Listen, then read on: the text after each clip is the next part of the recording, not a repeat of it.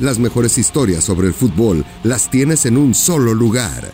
Traemos un recuento de las mejores historias de Biblioteca Footbox durante el 2023 en menos ya de un año, de hecho en un año habremos terminado con los Olímpicos de París 2024 y sin embargo tantos temas que tratar y tantas historias que compartir desde la ciudad luz, con lo que representa, sea en su kilómetro cero, marcado en la Ile de la Cité, ese islote en el río Sena, donde se encuentra la Catedral de Notre Dame, en trabajos de restauración, luego del horrible incendio que tuviera recientemente, unos años atrás, y que afortunadamente fue voluntad de recuperarla como era, porque hubo muchas tentaciones de rehacer esa catedral de Notre Dame de una manera moderna, con un diseño alterno, que no lo dudo, pudo haber sido mucho más espectacular, y sin embargo, ahí no podemos imaginarnos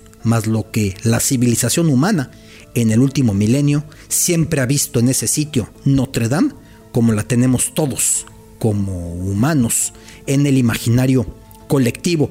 Y ahí se encuentra precisamente ni más ni menos que el kilómetro cero, porque la tradición francesa, la tradición parisina, la historia de esta capital comienza en ese islote, en esa isla de la Cité, a espaldas de Notre Dame, pasando por la Chapelle, otro edificio imponente, se encuentra el Hotel de Ville, que suele suponer algunas confusiones por el nombre, pero así es como se conoce en Francia a los ayuntamientos, a las alcaldías, el Hotel de la Ciudad. Es el ayuntamiento parisino y se despliega en su parte frontal toda una explanada, la explanada, la plaza del ayuntamiento, que eh, tiene en ese punto mostrados. Los aros olímpicos, así como también el símbolo de los paralímpicos consistente en tres ágitos, ese símbolo del movimiento, del dinamismo, del recuperarse, de levantarse, y los cinco aros olímpicos en esa alcaldía parisina, así como pudimos ver esos aros olímpicos en la bahía de Tokio, desde Odaiba, bajo el Rainbow Bridge, el puente del arco iris, en la capital japonesa en los Olímpicos pasados, así como pudimos verlos en Copacabana y en los puntos más emblemáticos de Río de Janeiro en 2016, así como pudimos verlos en Londres. Eh, debajo del Tower Bridge, con la mejor vista desde el, evidentemente, London Bridge que está enfrente, Ahí estaban colocados los aros. De la misma manera, aquí en París se encuentran colocados en ese punto, en el ayuntamiento, porque los encargados de organizar estos Juegos Olímpicos de 2024 son ni más ni menos quienes trabajan en ese edificio, en la alcaldía. Y de hecho, desde ese edificio que ahora preside o ahora encabeza la alcalde de París, la alcaldesa Anne Hidalgo, desde ahí es que se ha dado a menudo el salto a presidir la República completa, porque cinco de los ocho presidentes de Francia de la denominada Quinta República. Nos encontramos en Francia en la Quinta República, un marco que viene desde 1957, cuando concluida la ocupación nazi en la Segunda Guerra Mundial, cuando eh, surgido un cambio en la constitución planteado, encabezado por Charles de Gaulle. En ese momento se funda la Quinta República Francesa y desde entonces ha habido en Francia ocho presidentes. Pues bien, cinco de ellos han sido alcaldes de París. Giscard d'Estaing, François Mitterrand, Jacques Chirac, Nicolas Sarkozy y François Hollande. Cinco de ocho. Para que usted me diga si Anne Hidalgo tiene posibilidades en un futuro de llegar a ser presidenta de Francia, pues cinco de los ocho que han presidido a Francia desde 1957 y este punto que implica la Quinta República Francesa, cinco de ocho han sido antes alcaldes, no es el caso de Manuel Macron, el actual presidente de Francia, él no fue antes alcalde de París, pero ahí se encuentran, precisamente, ahí se encuentran esos aros olímpicos. Ahí va a empezar, en ese hotel de Ville, la maratón olímpica por primera vez, vale la pena mencionarlo, la maratón femenina va a cerrar con la actividad el día de la clausura de los Juegos y no la varonil. Y viajamos al Medio Oriente porque hubo un podio, el podio de la tristeza, en los Juegos Olímpicos de Berlín 36. Ese podio que representó la división, los resquemores, los dolores, los rencores del lejano Oriente, Corea y Japón. Así como en la Copa del Mundo de Francia 38, los recién anexados austriacos jugaron para la Alemania nazi, por ejemplo, recordar que no quiso jugar en aquel equipo de la Alemania que había tomado Austria, la gran figura austriaca Matías Sindler y que luego moriría en Viena bajo condiciones misteriosas. Algunos dijeron que un suicidio, otros que un accidente con gas. La realidad es que la Gestapo, la fuerza nazi, lo estaba asediando. Así como aquella Alemania englobó a jugadores austriacos para el Mundial 38, así como por ejemplo se me ocurre, la selección portuguesa contó con un futbolista, un crack de una de sus entonces colonias de Mozambique. Me refiero al gran Eusebio, quien sería campeón de goleo en la Copa del Mundo 66. Así como en próximos eventos Rusia no dudará en recurrir a deportistas provenientes del exterritorio ucraniano de Crimea, porque hoy por hoy Rusia se lo anexó, se lo quedó. Así como todo eso, en los Juegos Olímpicos de Berlín 36, Japón sumaría dos medallas gracias a que contaba con atletas coreanos porque Corea, la península coreana, tanto lo que es hoy Corea del Norte como Corea del Sur, pertenecía en ese instante, por las malas, por fuerza militar, a Japón, que había invadido esa porción de sus vecinos. En los registros de aquella maratón, si usted se fija, de Berlín 36, usted encontrará que el campeón fue Song Ke-chung, aunque ahí figura como Song Ki-tae. Y el tercer sitio en esa maratón por las calles berlinesas, el ganador de la medalla de bronce fue Nam Sung Yong, aunque allá aparece escrito Nan Shoryu. ¿Por qué los nombres diferentes? Reitero, Song Ke-chung aparece como Song Ki-tae.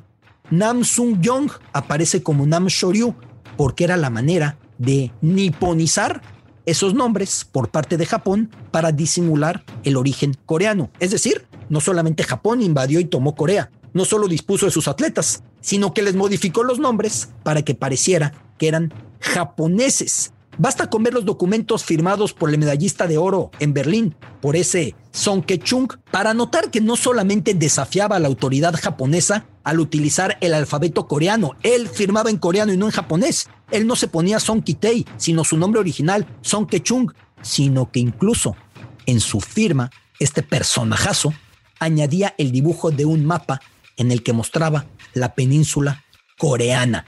A cada firma decía, yo soy de allá, yo no soy japonés. Este hombre, Song Ke-chung, nació en Sinuiju, hoy ubicada en Corea del Norte, en 1912. Dos años antes, el imperio japonés, ya en 1910, lo hemos comentado antes aquí en Biblioteca Fútbol, había ocupado Corea, prohibiendo el idioma coreano e imponiendo la cultura japonesa por doquier, por lo que el futuro atleta aprendió a hablar coreano de manera secreta. El coreano estaba proscrito. A los 24 años, este personaje, Song Ke-chung iba a entronizarse en Berlín, rompiendo además en esa carrera el récord olímpico. Al sonar el himno japonés en la premiación, bajó la mirada y colocó el semblante más triste, como las imágenes de la época, dejan claro, llegando incluso a las lágrimas, un tanto tapadas, por cierto, por la corona de hojas de olivo que le habían colocado en las sienes y que obstruían un tanto sus ojos desde Tokio con una noticia que ha acaparado absolutamente todo porque la velocista bielorrusa Cristina Tsimanuskaya advirtió que estaba siendo secuestrada, que se le estaban llevando contra su voluntad de vuelta a su país. La historia es así y ahora le voy compartiendo contexto de lo que pasa en el deporte bielorruso.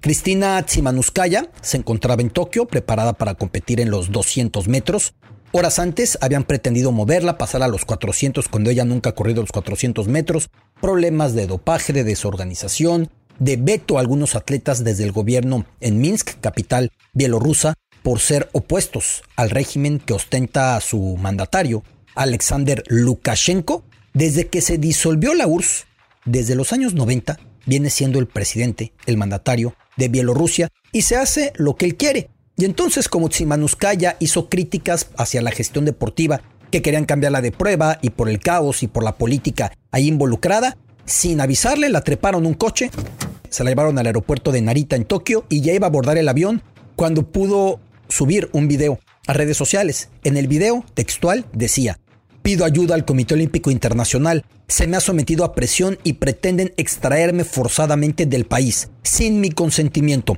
Pido al Comité Olímpico Internacional que interceda, que intervenga. De inmediato esto se hizo viral, eh, las autoridades japonesas, lo mismo que las autoridades del COI, del Comité Olímpico Internacional, intervinieron y finalmente no abordó el vuelo. Eh, la situación aquí es demasiado compleja. Vale la pena decir que a raíz de la última reelección del presidente Alexander Lukashenko, insisto, en lo más alto del gobierno de Bielorrusia, desde que se disolvió la URSS, porque Bielorrusia era una de las repúblicas soviéticas, de hecho Bielorrusia se puede traducir como la Rusia blanca, y de todas las repúblicas soviéticas, la más cercana lingüísticamente, la más cercana culturalmente a Rusia, era Bielorrusia. Porque las demás tenían muchas diferencias, las bálticas, Lituania, Letonia, Estonia, un mundo muy distinto, muy, eh, muy cercano a los países escandinavos y al Báltico. En el caso de Moldavia, pues muy cercana a su tradición a Rumania. En el caso de Georgia, de Armenia, de Azerbaiyán, están en el Cáucaso, otra cultura un tanto diferente.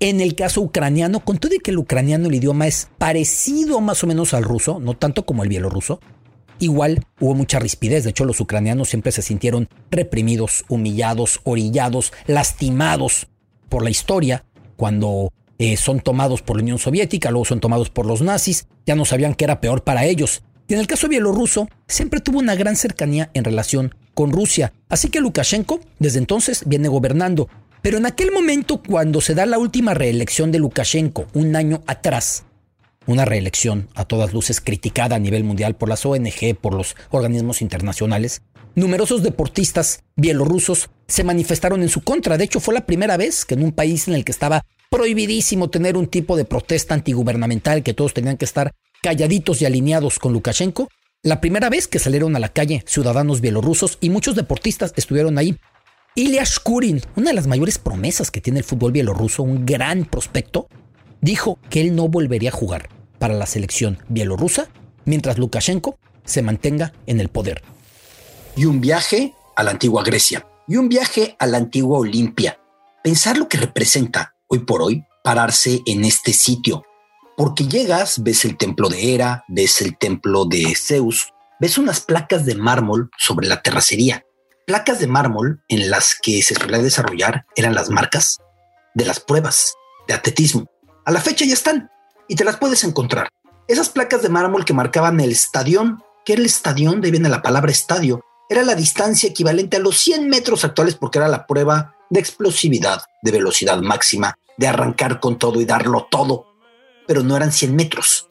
De ahí viene la palabra estadio, en español, stadium en inglés, y en el idioma que usted me diga, estadio, stad, stad, lo que usted me diga, la palabra estadio terminó por quedarse, pero vamos en orden, porque esto es un viaje a los juegos que forjaron el deporte de la posteridad, el deporte de la actualidad, un vínculo directo, porque lo que pasaba en el 776 a.C. en la antigua Olimpia es lo que sigue aconteciendo en los Olímpicos de la modernidad, o más o menos, porque algo ha cambiado. Y créamelo, Grecia y por ende toda la civilización occidental tienen, tenemos muchísimo que agradecer a ese evento. Y no me refiero solamente al deporte que tanto nos encanta y nos apasiona y tener olímpicos y tener carreras y tener todo lo que usted me diga. Sobre todo por un concepto que a 3.000 años de distancia hemos heredado muy a medias, pero lo tenemos. Lo que nosotros hoy conocemos como la tregua olímpica, o en inglés se llama la Olympic Truce, desciende de la añeja equejeiría. ¿Qué es equejeiría? una palabra en griego antiguo que podemos traducir como apretón de manos. Desde tres meses antes de los Olímpicos y hasta tres meses después, se estipulaba que toda confrontación, toda confrontación, toda guerra, todo pleito tenía que frenar. Si alguien tenía deudas pendientes o asuntos pendientes o se veía feo, está bien, que se siguieran viendo feo, pero que no pelearan tantito. Y esto no era por afanes de promover la paz, porque para los organizadores lo mismo era qué ciudad-estado se peleará contra cuál otra. Hay que entender algo, que Grecia no era un país, eran muchas ciudades-estado peleando una con la otra a menudo. Esto era más bien por mera practicidad. De esa manera, con estos tres meses antes y tres después de los Juegos, que se eh, obligaba a una paz, se daba pauta para que los atletas, los aficionados, para que todos se pudieran trasladar desde cualquier confín del hemisferio heleno hasta Olimpia, porque entendamos una cosa, más de 50 mil personas llegaban a reunirse como espectadores en el santuario de Olimpia. ¿Y desde dónde llegaban? No solamente era de lo que es hoy Grecia, desde Nápoles en la actual Italia, que era una ciudad-estado helena, desde Marsella en Francia, desde la costa valenciana en España o la costa andaluza, desde puntos en los que hoy se encuentran Turquía, Bulgaria, Albania, Croacia, Jordania, Siria, Túnez, Libia, Egipto, Israel, Irán, porque lo que era la civilización griega llegó a estos puntos. Y eran unos olímpicos de griegos y para griegos. ¿eh? No que usted, que si usted era de otro país, o era persa, o era babilonio, podía decir yo me inscribo y yo quiero correr y yo quiero competir. De ninguna manera. Solamente podían participar gente de la civilización helena. Los atletas acudían representando a las colonias en las que se habían instalado o asentado alrededor del Mediterráneo con una cultura, idioma, tradición, religión en común, que era la cultura helena. Y este quejería, este apretón de manos, este precedente de lo que hoy intentamos que sea la tregua olímpica, aunque siendo sinceros, tampoco es que muchas guerras haya logrado evitar la tregua que pretende el Comité Olímpico Internacional. Este quejería no solo permitió su tránsito hasta Olimpia y de regreso a casa para que cada atleta llegara en paz y volviera en paz, permitió sobre todo que la civilización helena floreciera, porque había seis meses de paz obligada dentro de cada cuatro años, o sea, de cada ocho semestres, un semestre tenía que ser de paz. Y eso dio pauta para que floreciera la filosofía, la medicina, el arte, la arquitectura. Todo entró en auge gracias a esta quejería. ¿Qué tiene que ver? Ustedes me van a decir. Tiene que ver mucho. Porque si tú al menos tienes seis meses de cada cuatro años de garantía absoluta de que nadie te va a atacar, de que no tienes que vivir fortificándote, de que no tienes que estar viendo quién llega, quién te invade, quién no te invade, con quién te haces una alianza, con quién no ese semestre permitía que crearan en paz, que pensaran en paz. Y ya después, si agarraban vuelo con los seis meses y duraba más la paz, pues qué mejor. Aunque la realidad es que el legado de la quejería suene maravilloso, no a todos les encantaban. Las mejores historias sobre el fútbol de Biblioteca Footbox durante el 2023.